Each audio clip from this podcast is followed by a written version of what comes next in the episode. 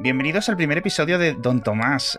Mi nombre es Alex Barredo, me conoceréis de Mixio, el podcast diario de tecnología, y conmigo está Ramón Medrano. ¿Qué tal estás, Ramón? Hola, buenas. Pues estoy bastante bien, esperando, no, deseando más bien grabar el, primer episodio, a ver qué tal nos, qué tal nos sale. ¿Cómo está el tiempo por ahí por Suiza? ¿Hace... ¿Estáis pasando calor ya? Que va, está lloviendo. Ha ah. sido el peor invierno porque no ha nevado, entonces no hemos podido ir a la montaña y en la peor primavera, porque no ha parado de llover, entonces tampoco hemos podido hacer nada. Así que estamos aquí mirando por la ventana. Lo que se suele conocer como el infierno suizo de toda la vida. En fin, bueno, el primer episodio de Don Tomás, de este podcast con este nombre tan particular, que teníamos tanta ilusión por comenzar, creo que tenía que ir de Mastodón y creo que es lo que está catapultando ahora la conversación en general sobre la descentralización, sobre este tipo de cambio o posible tendencia. No sabemos lo que va a durar o si va a ser algo permanente a, nivel de Internet en general, ¿verdad? Sí, a ver, lo hemos visto con Mastodon como la primera, eh, digamos, gran éxodo de una plataforma centralizada a una yo no quiero decir que Mastodon es una plataforma, porque al fin y al cabo es como una implementación de un protocolo, ¿no? Es la más, eh, efectivamente hay un sesgo grande a que la grandísima mayoría de, los clientes acaban siendo Mastodon, ¿no? Pero creo que se va a ver más también porque siempre eh, cuando se habla de transformación digital y demás, ahora que están mucho en los medios y tal, muchas veces se añade la coletilla esta de la soberanía digital, ¿no? Y eh, una de las formas de conseguirlo es utilizando protocolos que sean distribuidos de por sí. Entonces no tienes al final un árbitro central, ¿no? En este caso es. nuestro amigo Elon para las eh, para, Twitter diciendo lo que se puede hacer o cómo se puede moderar o qué algoritmos hay que utilizar, ¿no? Eso es. Y claro, todos sabemos que a día de hoy Mastodon está basado en este palabra que a algunos os suena, a otros no, que es ActivityPub. Y vamos a comentar, pues eso, precisamente dónde están las fronteras, dónde empieza ActivityPub, dónde es Mastodon como software, como servidor, todos estos conceptos que creo que siguen sin estar nada claros eh, para muchísimas personas, porque claro, nos hemos tirado los últimos 15, 20 años en plataformas completamente centralizadas, como cuál es tu cuenta de Instagram, esta es, pum, ¿no? A pesar de que pues yo creo que tanto Ramón, tú como yo, como muchísimos de nuestros oyentes, hemos crecido en la plataforma descentralizada por autonomasia que es el correo electrónico. Y yo creo que Mastodon tiene mucho más de correo electrónico cuando hablas de ActivityPub y todas estas tecnologías que de Twitter. A pesar de que la apariencia inicial es un poco, es un poco lo de Twitter. Y esto es lo curioso, porque Mastodon no siempre estuvo utilizando ActivityPub, ¿verdad? No, no, sí, eh, o sea, el, histórico de Mastodon, hasta que llegamos a Mastodon que hoy en día, tiene eh, más de una década de historia. O sea, son plataformas de microblogging que eran, eh, como decir, algunos open source, algunos no, tenían protocolos, vamos a decir, homegrown, de esto que cada una tiene una versión diferente de lo mismo, porque al final es, es, similar. Pero creo que lo que dices de correo electrónico eh, es muy acertado porque cuando el protocolo lo estandariza, eh, estandariza el, W3C, que es el World Wide Web Consortium, eh, introduce conceptos como un inbox. Sí. Entonces, sí es verdad que el, concepto con el paralelismo con el correo electrónico es claro. Y luego además está la identidad de los, de los usuarios dentro de la red. Es muy parecida al correo electrónico porque tú tienes un nombre de usuario en un servidor. Exacto no es una identidad global como puede ser tus nombres de usuario dentro de Instagram. Exacto.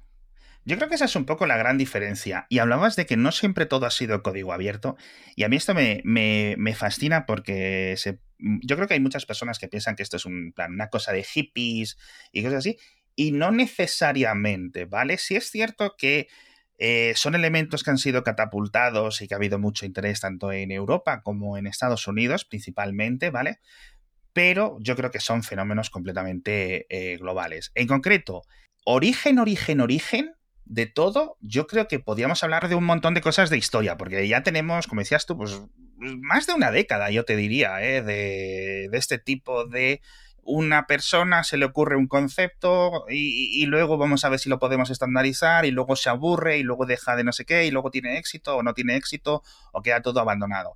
Hay un montón de conceptos que hablabas tú antes, como lo del inbox, este buzón de entrada de datos que propone y que ofrece y sobre el que funciona ActivityPub, que yo creo que deberíamos de explicarlos al principio, ¿no? Entonces, cuéntame un poco. A ver, el, protocolo, al final lo que tienes son los objetos, tienes eh, actores y actividades, ¿no? Al final esto siempre se puede hacer un paralelismo con el email para que sea muy fácil de entender. Por ejemplo, los objetos son los elementos que se transportan. Serían los emails. Pues en este caso lo que pasa es que hay varios tipos de, de objetos, porque el ActivityPath nosotros lo vemos mucho en Mastodon, que es una red de texto, pero podría ser una red de fotografías, por ejemplo. De hecho, hay aplicaciones de, que serían como una mímica de, Instagram en la que tú Sí, Pixel Fed y está consiguiendo bastante tráfico. Tenemos encima de ActivityPath PeerTube, que es algo relativamente similar o que intenta eh, conseguir algunos de los conceptos eh, capitaneados por YouTube, etcétera. Pero sí, yo creo que va mucho más allá del texto, como dices tú. PeerTube, por ejemplo, tiene una tiene cosas de, vídeo y tal. Entonces, bueno, todas esas serían las, las cosas que se pueden transmitir. Los actores son lo que en email sería el destinatario y el receptor, pues sería quién es el autor ¿no? de, las, de las cosas. Y luego las actividades, como si le añadieras un API al correo electrónico para realizar acciones con diferentes semánticas, no solo el transportar objetos de un destinatario a otro, sino que tú puedes pues, eh, actualizar un mensaje, por ejemplo, que en correo electrónico lo único que puedes hacer sería enviar uno nuevo, ¿no? Y puedes borrar, puedes bloquear, puedes seguir y no solo sobre los objetos, digamos, pero también sobre los actores. Tú, un actor, como puede ser otro usuario en otro servidor, pues bloquear. Eso está muy chulo porque hay elementos del ActivityPath que nos recuerdan al correo electrónico y hay otros que me parecen como el RSS, pero en vez de en un único sentido, es decir, tú recibes información, tú también emites información. Es decir, todas tus acciones, como comentabas tú, tus actividades de ti como actor sobre los objetos que se van publicando y que están presentes en tu servidor o federados, etcétera, todo tu flujo de acciones que haces tú localmente las emites para que todas las personas que te siguen o que están suscritos a ti las vayan recibiendo. Con lo cual, si tú le das me gusta a un objeto, que puede ser un artículo o lo que sea, la otra persona tiene que recibir en algún momento esa notificación y su servidor decirle, oye, Pepito le ha dado me gusta a este objeto, ¿no?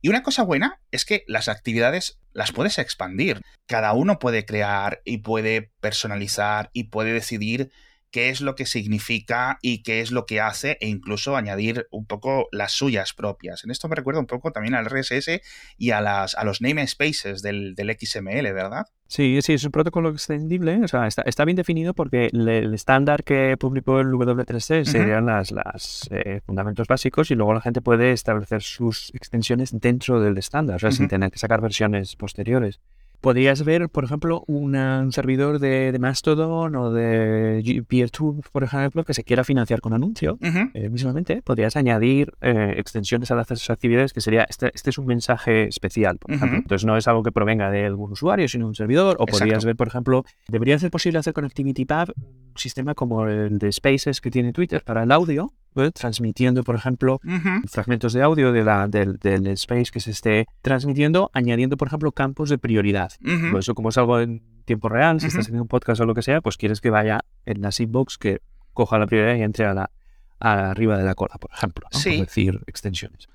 Por ejemplo, PeerTube, eh, cuando alojas un vídeo, ¿vale? Oye, pues consume muchísimo y no todo el mundo puede pretender que su instancia realmente, porque aquí cuando hablamos de instancia, técnicamente nos referimos al servidor, es decir, una cosa que esté en algún sitio haciendo esa transferencia de datos, enviando y recibiendo, ¿vale? Igual que para un correo electrónico necesitas el cliente y el servidor que lo gestione, pues aquí tenemos eso. No sé muy bien por qué comenzamos a hablar de instancias hace años, pero yo creo que ya es un término completamente aceptado. Y te decía lo de PeerTube porque PeerTube, además de que te puedas transmitir el vídeo por HTTP normal, también puedes utilizar y ofrecen eh, WebTorrent, por ejemplo, para simplemente que el vídeo entre dentro de este enjambre, dentro del protocolo BitTorrent, uno de los mayores casos de éxito de la descentralización eh, de la historia de Internet, sin ninguna duda, y que la instancia que lo aloja simplemente actúe como uno más de las semillas de ese contenido, con lo cual pues se ahorra muchísimo tráfico y muchísimo ancho de banda. Sí, sí, sí, eso está, eso está ahí. Luego, eh, otra de las cosas que hay que decir es que en el paralelismo que estamos haciendo con el email, eh, los problemas que ha tenido el email históricamente también los mantiene ActivityPub. O sea, si miramos cosas como la identidad, es una identidad en la que tú dependes del servidor en el que tú estés. Eso es. Yo, por ejemplo, utilizo Gmail y mi identidad en lo que sería mi cuenta de correo es en gmail.com, ¿no? Si uno utiliza su propio dominio, pues su identidad es en dentro de su dominio, es decir, no hay identificadores globales. Eh, lo cual tiene las ventajas porque maximiza la descentralización, pero digamos para la gestión de la identidad es más, más complejo, ¿no? Eh, ActivityPub tiene un sistema, yo lo he probado un par, de, un par de veces, que me parece que está bastante bien ejecutado para cambiar de identidad. Es decir, no puedes transferirla cuando cambias de un servidor a otro o de una instancia a otra, ¿no? Pero al menos sí que puedes transferir tu estado, que sería la gente que te sigue. Eh, creo que no transmite los, los, estados que tú has escrito, es decir, empiezas desde cero. Cuando yo lo he hecho, no me ha movido los, el contenido que yo cree. Sí, es exacto, es lo que dices tú. Te mueve los, los, suscriptores, por decirlo así. Sí, es como una notificación de ahora soy Eso es. otra, otro alter ego, ¿no? Eso es. ¿no? Pero, pero bueno, es bastante mejor que, por ejemplo, la migración de datos existente entre Facebook y Twitter, por ejemplo, que es imposible. Exacto, que es inexistente, ¿no? Esa portabilidad del grafo social o del gráfico social, nunca he sabido muy bien cómo traducirlo al, español, que parecía todo muy bonito en las primeras épocas de la web 2.0 y al final eh, todo el mundo se cerró y todo el mundo se quería quedar con lo, con lo suyo, ¿no? Sí, bueno, lo ves en cosas como, por ejemplo, eh, varias veces en Twitter hemos visto desde octubre hasta ahora, el, ves el acaparamiento del tráfico, digamos, en el sentido de que eh, el incentivo de la red centralizada es que tú estés en su eh, plataforma y no salgas a otra. Entonces lo hemos visto con el caso de Substack, los enlaces a, otras redes sociales, como el propio Mastodon, me parece que, ocurrió que lo marcaba como Eso es. un enlace dañino, ¿no? el, el, tal. Estos incentivos, claro, al ser una red distribuida, estos no existen. Existen otros incentivos diferentes. Eso es, eso es decir, no todo es bonito, no todo es precioso, porque uno de los graves problemas que tienen estos protocolos o estos sistemas abiertos en el que cada uno puede conectarse, etcétera, por ejemplo, como hemos visto en el correo electrónico, es el spam. No hemos visto grandes casos de madre mía, porque estamos todos en este servidor, en esta instancia, recibiendo estas notificaciones, pero es básicamente porque yo tengo un buzón de entrada y cualquiera me puede enviar las cosas, al igual que en un correo electrónico, ¿no? Sí, el spam es el gran problema que ha tenido el correo electrónico y es el gran problema que va a tener ActivityPub como red cuando, cuando escale. Sinceramente. Eh, en correo electrónico, pues hemos visto que hay muchos sistemas de firmas digitales, de MARC, tenemos cosas como el eh, una cosa que ha salido ahora que se llama Vimi para proteger las marcas y todas estas, todo firmas digitales y autentificación del origen del, contenido, ¿no? En Mastodon eso todavía no existe. Creo que quien le está dando una buena pensada a esto es la gente del, de Blue Sky con el protocolo ATS. Eh, por ejemplo, ellos lo que hacen es hay una diferencia de concepto en el sentido de que en, en, en ActivityPub, cuando un servidor te deja algo en tu inbox, tan pronto como provenga de ese servidor, pues está autentificado. Si es spam o lo que sea, pues ya está, ¿no? Eh, tú puedes crear una instancia de Mastodon, por ejemplo, que se dedique a enviar spam a todos los, a todos los inboxes y el pritito, como viene de una instancia de tal, entonces la única opción que tienes ahí de, de moderación es decir, bueno, pues defederamos esta instancia, ¿no? Entonces, eh, los, se añade una lista negra, digamos, y cualquier mensaje que venga de esa instancia, pues consideramos que es abusivo, spam, o lo que fuera. Pasa con servidores japoneses, por ejemplo, que tienen otra idiosincrasia. Sí. Y en el caso de H, lo que se hace es se autentifica cada, cada, digamos, cada objeto que se transmite mientras sea, mientras haya sido creado por el actor que dice ser el creador, eso se firma digitalmente, entonces tú ya sabes que eso ha sido creado pues, por una persona, un bot que está diciendo que es quien dice ser, ¿no? Pero al menos no es una instancia, por ejemplo, que está generando eso montones, de, mensajes. Ahora que estamos aprendiendo más sobre este protocolo AT o el protocolo AT eh, de, que está utilizando Blue Sky, tienen conceptos muy diferentes con respecto a ActivityPub. Se pueden construir puentes para unir un protocolo con otro pero me parecen súper interesantes las diferencias y los conceptos detrás. Los conceptos, digamos, que eh, han llegado a otras conclusiones muy diferentes a las que construyeron la arquitectura de, ActivityPub. Y eso, eso lo tenemos que tratar en algún episodio. Eh, yo no sé si tú ya tienes tu cuentita de, Blue Sky. Estoy en el, en el waiting list. Ahora a ver si te puedo dar una invitación porque, porque está goloso, me está gustando mucho, pero ahora mismo mi niña bonita es Mastodon.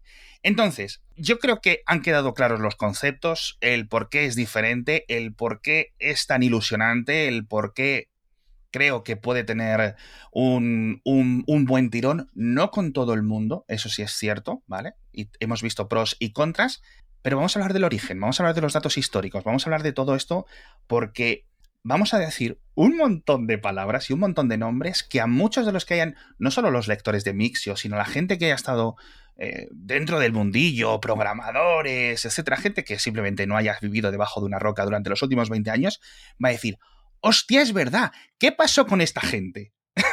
y una de esas primeras palabras es lacónica. ¿Tú te acuerdas? ¿Tú te apuntaste a la cónica? Sí, sí. Yo no me acuerdo si me apunté o no, pero nada más que lo hemos visto, he estado revisando las notas y he visto la cónica y he tenido esa misma sensación. Digo, hostia, es verdad. Pero si eso, yo me acuerdo de darme de alta en Gmail con la, ¿sabes? Con las invitaciones aquellas que había en su época y tal, y tener aquella, aquel tema por entonces. Sí, sí, sí. Y em, lo que pasa es que aquello era el, creo que era open source, pero el protocolo era propio, o sea, era una cosa completamente ad hoc. Era, vamos a ver, es que esto lo creo eh, Evan Promodu o Prodomu, algo así, no me acuerdo de cómo se pronuncia, no me lo preguntéis. Estaba en San Francisco este señor que es bastante veterano, bueno, yo creo que ya era veterano entonces, en 2007, 2008, cuando empezó con esto, y estaba construyendo, por una parte, la plataforma, es decir, el software, lo que tú instalas ¿vale? Y te sirve para comunicarse. Y por otra parte, estaba construyendo Open Microblogging, inspirado también en Twitter, a la vez. Es decir, mira, y luego coge, bueno, esta librería es la plataforma, esta librería es el protocolo, y quedó un poco, yo no diría chapuza, pero era lo que era, ¿vale? Orgánico, se dice. Sobre todo es que era muy simple, era muy sencillito. Solo quería imitar lo que era Twitter en aquel momento, que era básicamente él, estoy en la cafetería comiéndome un donut. Bueno, pero Twitter era así al principio. Hay que recordar que Twitter cuando nació, todo el concepto de retweets y todas estas cosas no existían. fueron las aplicaciones quienes inventaron toda esta nomenclatura. Los hashtags, por ejemplo, era un diseñador que a partir por ahí lo inventó y tal. en 2008 Twitter era una lista de cadenas de texto. O sea, no, no había más. Y, muchos lo utilizaban en el móvil a través de SMS. Sí. Es que era una locura. Es que era una locura. Todos los que entraron en Twitter en, una gran oleada esta de 2012, 2013, etcétera, conocieron otro Twitter muy diferente. Ah, hay que contextualizar. El iPhone no se había lanzado cuando aparece eh, la cónica y cuando aparece Twitter por primera vez. Entonces tú estabas con tu Nokia N73, como tenía yo, mandando SMS a un endpoint de Twitter que te cobraban pues euro 50 por cada por cada mensaje para publicar tu que pues no sé, que ibas a tomar algo. Y ya está, y no tenía mucho más. Eran pues eh, tiempos más sencillos, ¿verdad, amigo? Mucho más elegante todo. Entonces, una vez que tenía la cónica, digamos que lo que se creó fue la instancia en la que yo creo que más éxito tuvo, que era estoica, que era estoy.k, ese, estaba, era como muy griego todo esto, ¿no? Muy griego clásico, ¿verdad? Sí. Y, luego eso lo cambiaron el nombre, porque decían esto de estoica tal, yo creo que como estoica, no sé si duró días o semanas, y luego ya, y esta es la palabra que a muchos os, más, os va a sonar, que es idéntica. Sí, esa es la que yo, yo recuerdo haber usado, yo creo. Y esa era una instancia, es decir, un servidor en el que cada uno digamos, podía crearse y tener su propio Twitter o podías descargártelo y, montártelo por tu cuenta, ¿no? Y federarte a través de este Open Microblogging, que era, pues eso, como dices tú, muy orgánico. Luego Evan siguió acelerando por ahí, ya sabéis estas cosas, como el chiste de XKCD, el mítico cómic de hay 13 estándares, necesitamos una cosa para solucionarlo. Resultado, ahora hay 14 estándares. Esto es la historia que os vamos a contar. O sea, pero eso es todo, ¿eh? O sea, Es, es, una máxima de la naturaleza y de la tecnología, es increíble. Bueno, Evan creó una empresa para mantener todo esto, que era Control Yourself. La empresa pasó a llamarse StatusNet, otro nombre que seguro que está en vuestros neocórtex, y cambió el nombre de lo que era el software, es decir, Lacónica pasó a llamarse Statusnet y creó status.net, que era la instancia donde la gente podía tener sus microblogs. Entonces, durante un tiempo existía identi.k, status.net. Era un poco un jaleo. Luego la gente se preguntaba, ¿por qué esto no ha funcionado? No sé qué. Macho, Evan, que por la mañana decías una cosa y por la tarde decías otra cosa.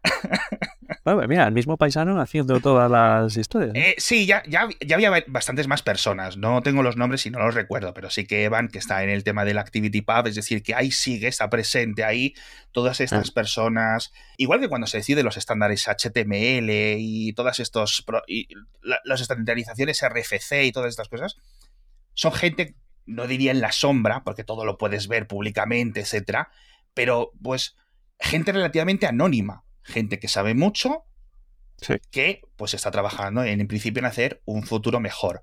Es cierto, pues que no lo clavaron a la primera, sin ninguna duda. es que es muy complicado, porque date cuenta que a la vez que, estamos viendo esto, Twitter está evolucionando, añadiendo muchos features, muchas cosas, y luego el, digamos, el product market fit, este que le gusta mucho llamar a la gente, iba cambiando porque eh, hay cosas que en Twitter funcionaron muy bien, lo, de, lo de Vine, por ejemplo, para los vídeos y tal, y otras que no, ¿no? Entonces, claro, a la vez que el la gente iba descubriendo lo que era las, el social media y todas estas cosas y buscando qué funciones funcionaban, ellos estaban desarrollando una plataforma, ¿no? Que los requisitos de lo que la gente iba a ir utilizando estaban variando cada, cada seis meses. Y lo mismo le pasaba a Twitter. Queremos subir imágenes a Twitter. No se puede el tweet image que había por entonces. El tweet pic, el no sé cuánto, eh, un montón de cosas. Queremos poder programar contenido para que se publique en Twitter. No se puede. Bueno, voy a montármelo por mi cuenta. Y todas estas cosas Twitter las ha ido añadiendo. Entonces, cuando tienes un equipo de ingenieros, pues poco a poco lo vas a poder hacer y lo vas a ir pudiendo hacer. Sí es cierto que Twitter tradicionalmente ha sido la empresa que ha ejecutado muy lento, ¿verdad?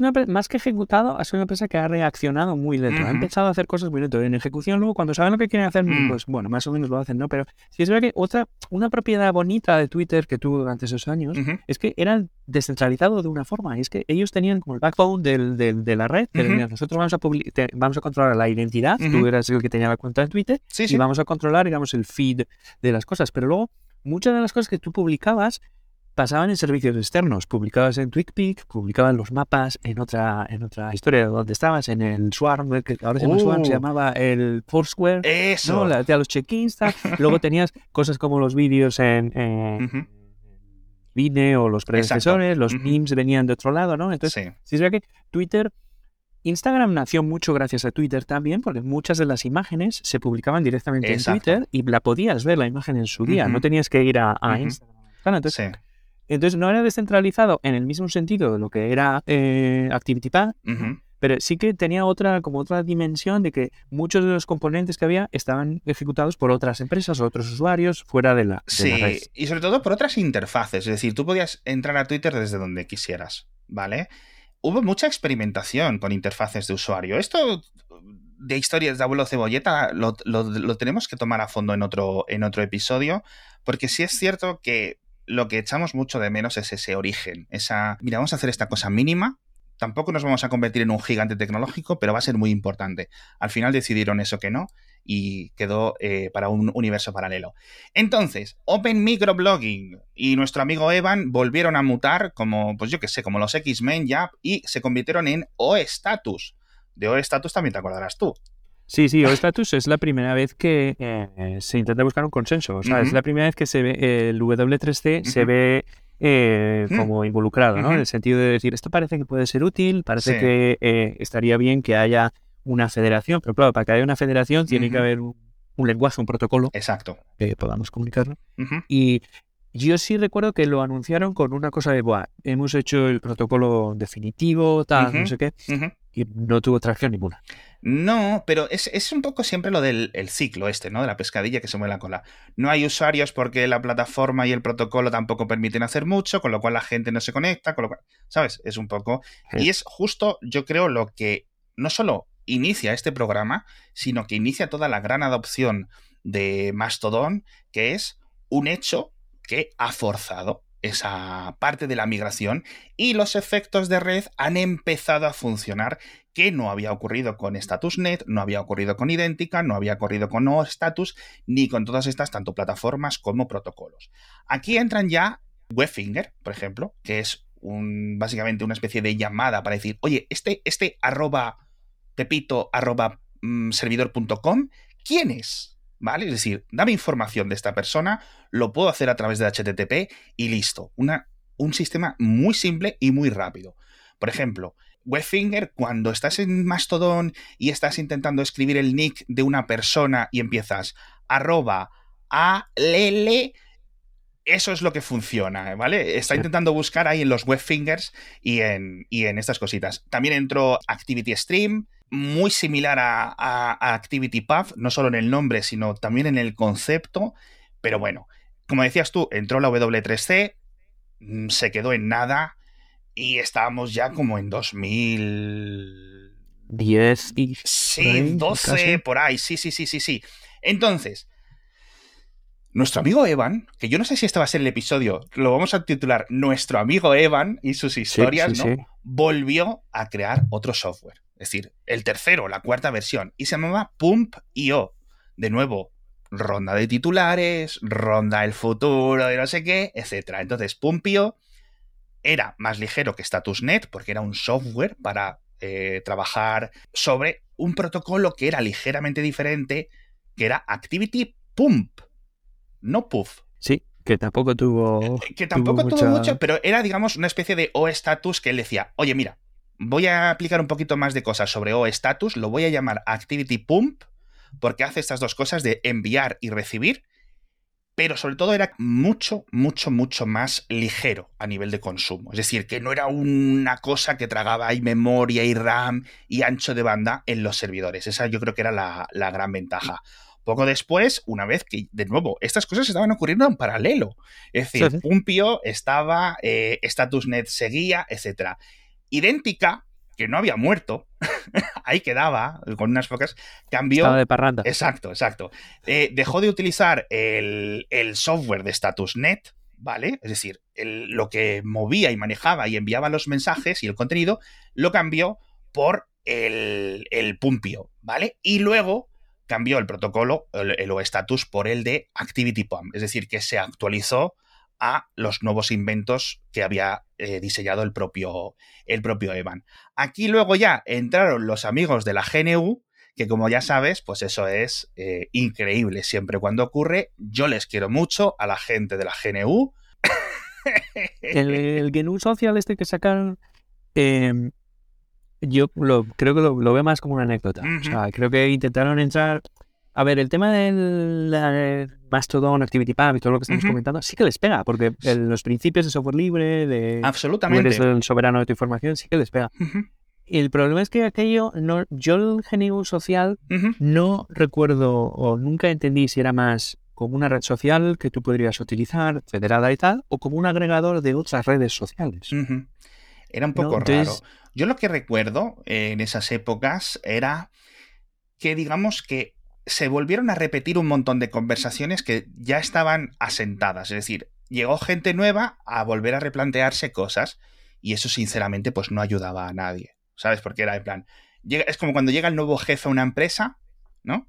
O un nuevo comité y empieza a hacer todo desde cero. No, mire, señores, llevamos ya cinco versiones diferentes y cinco años, vamos a seguir. Entonces, StatusNet pasó a llamarse lo del GNU social, el GNU social, y entonces ya aquí la W3C vuelve a intentarlo por segunda ocasión y aquí ya tenemos la semilla de ActivityPub que utiliza ActivityPump como origen, pero lo limpia y lo deja bien escrito y lo deja certificado. Yo creo que esto es ya lo bueno y estamos hablando ya de 2018 o algo así. Sí, en paralelo hay que darse cuenta que el Eugen Rochko, que es alemán y tal, es el autor de Mastodon, está escribiendo Mastodon. Es eh, decir, una la, es que a veces se, disocia el estándar de la implementación. Entonces, ahí es cuando te fallan las cosas. Porque si tú quieres hacer un estándar en el vacío, pues puedes, hacer, puedes hacer el estándar número 16, es la lista que hablábamos, ¿no? Pero cuando tienes una implementación eh, que puede tener más o menos éxito, sabes qué es lo que está funcionando y lo que no. Es decir, sabes qué mecanismos o qué funcionalidades pueden escalar bien, cómo tienes que tirar el sistema y, demás. Entonces, y además cuando publicas el estándar, es tangible. Tú puedes decir, ah, voy a probarlo. Entonces te, instalas un Mastodon, un Pleroma, lo que, lo que en el momento, y dices, ah, pues bien, funciona, no funciona, puedes contribuir, puedes evolucionarlo. Entonces creo que una de las claves del éxito, además de eh, lo que le pasó a Twitter en octubre, eh, ha sido el poder tener una herramienta que lo implementase. Sí. Justo en el desarrollo del estándar. Exacto, porque son tantas partes, primero el protocolo. Los que definen el protocolo tienen que no solo decir eso es lo que se puede hacer, sino definir las cosas que se sugieren que esto es muy clave y entra en las interpretaciones y son complicadas. Luego hay eh, unos equipos que tienen que hacer el software o lo que es el, lo que va en el servidor. Y luego otras personas que tienen que decidir, ole, vamos a poner la puerta a los humanos, la interfaz.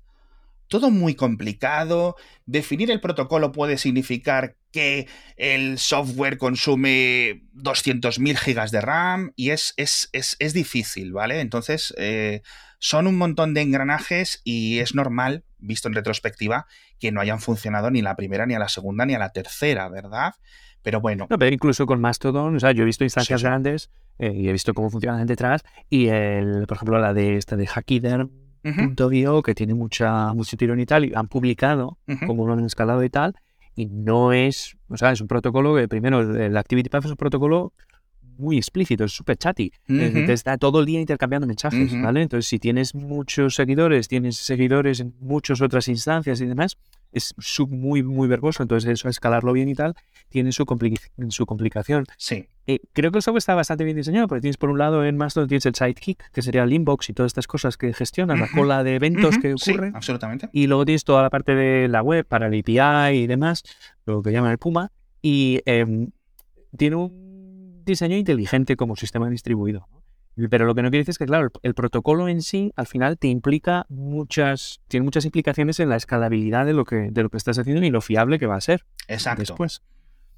Absolutamente. Y si dices, bueno, voy a que consuma menos ancho de banda o que envíe los mensajes en bloques, eso conlleva unos cambios en cómo se utiliza o en qué cosas se pueden hacer y qué cosas no se pueden hacer, en la federación y hay un montón de, elementos que creo que iremos eh, explorando en los próximos episodios. Uno de los grandes conceptos que la gente se queda un poco despistada es en plan, si yo he borrado este mensaje, ¿por qué te sigue apareciendo a ti? Ay, amigo, es porque mi servidor o no ha recibido o no ha interpretado aún la petición de borrado. Ojito, es complicado todo. Y luego tiene efectos externos. Por ejemplo, tú cuando pones un enlace, te genera la vista previa, este con la imagen que intenta de tal. Pero claro, te genera la vista previa en tu instancia. si tú tienes muchos servidores y muchas distintas instancias, lo que va a pasar es que eh, tú, publicas tu mensaje, ese mensaje va a los inbox de las 18.000 otras instancias que tienes, porque tú tienes mucho éxito, y cada una de ellas va a generar un preview independientemente eh, para generarlo. Entonces hay, servidores web que se quejan de por qué hay tanto más todo, eh, además en un periodo pequeño de tiempo, porque si la red funciona bien, cuando tú publicas un, mensaje, va a estar en los inboxes de los otros servidores en unos pocos segundos. ¿no? Entonces, el, un protocolo de estos es normal que lleve muchas iteraciones, porque implica o cambios pequeños en la, interacción que tú tienes que hacer para, enviar o procesar un mensaje tienen implicaciones incluso fuera de la red. Absolutamente, absolutamente. Por ejemplo, en Telegram, que no es mm, para nada descentralizada, en los grandes grupos siempre la gente se pregunta, oye, cuando tú envías un enlace y crea la previa, ¿la estamos haciendo las 200.000 personas que estamos en este grupo? Porque imagínate, literal, el D2 que se crea desde un grupo grande, ¿no? Y esto lo hace Telegram a nivel eh, centralizado. Entonces, ahí ya es cuando hubo toda esta migración de Mastodon, que pasó de OStatus a ActivityPath, hubo un montón de problemas, luego Samsung le dio una beca, no sé cuánto dinero fue, pero Samsung dio dinero a Mastodon en 2019 de ahí, ¿no? De aquellos barros, estos lodos, como se suele decir, y bueno, nos han quedado un montón de temas por explicar. Tenemos que ahondar muchísimo en mm, las diferencias, principalmente. Yo creo que sigue habiendo muchas concepciones erróneas de esto es una alternativa a Twitter, esto es un no sé qué. Mm, yo creo que si se explica bien, la gente lo va a explicar, lo va a entender bien y entonces no va a haber tantas confusiones como algunas personas eh, cuentan que tienen con, con todo lo que es la descentralización. En fin, don Ramón. Don Alex. Dejamos para el resto, para el siguiente episodio, todas estas cositas. Yo creo que ha sido un muy buen episodio de Don Tomás. Yo creo que podéis adivinar de dónde viene el nombre y si os queda alguna duda, pues os suscribís y ya en el siguiente episodio os lo contaremos porque tengo la sensación de que va a ser un programa eh, fantástico. Yo estoy muy feliz de poder grabar contigo. Ya desde que viniste a, Kernel y nos conocimos eh, a través de, del audio, me diste muy buenas sensaciones. Es unas personas, pocas personas eh, en el mundo que tienen la capacidad técnica y la capacidad explicativa para, yo creo que, que esa combinación no es muy abundante. Pues bueno, bueno, poco... Así que eh, muchísimas gracias. Eh, Ramón, eh, ¿dónde te pueden leer? yo suelo escribir en el Mastodon y en el Twitter, porque yo me gusta escribir texto así rápido. Tengo un blog, pero no tiene ninguna sola entrada, o sea que no, no vayáis ahí a buscarlo. y pondremos el, enlace, yo creo, en las notas del episodio, porque el de Mastodon yo soy R en ublog.tech, así que casi mejor escrito que... Eso es. Todas las cosas que hemos contado van a estar en las notas del episodio. Y un día hablaremos de esta, de esta complicación, ¿no? De lo de contar cuál es tu nick en, estas plataformas y por qué es tan difícil, qué tipo de soluciones hay y de implementaciones eh, se han ido discurriendo a lo largo de los años. Nos despedimos. Muchísimas gracias. Dejadnos un comentario en vuestra plataforma de podcast, eh, una estrella, un pulgar o lo que se utilice donde nos estés escuchando y nos vemos en el siguiente episodio de Don Tomás. Adiós.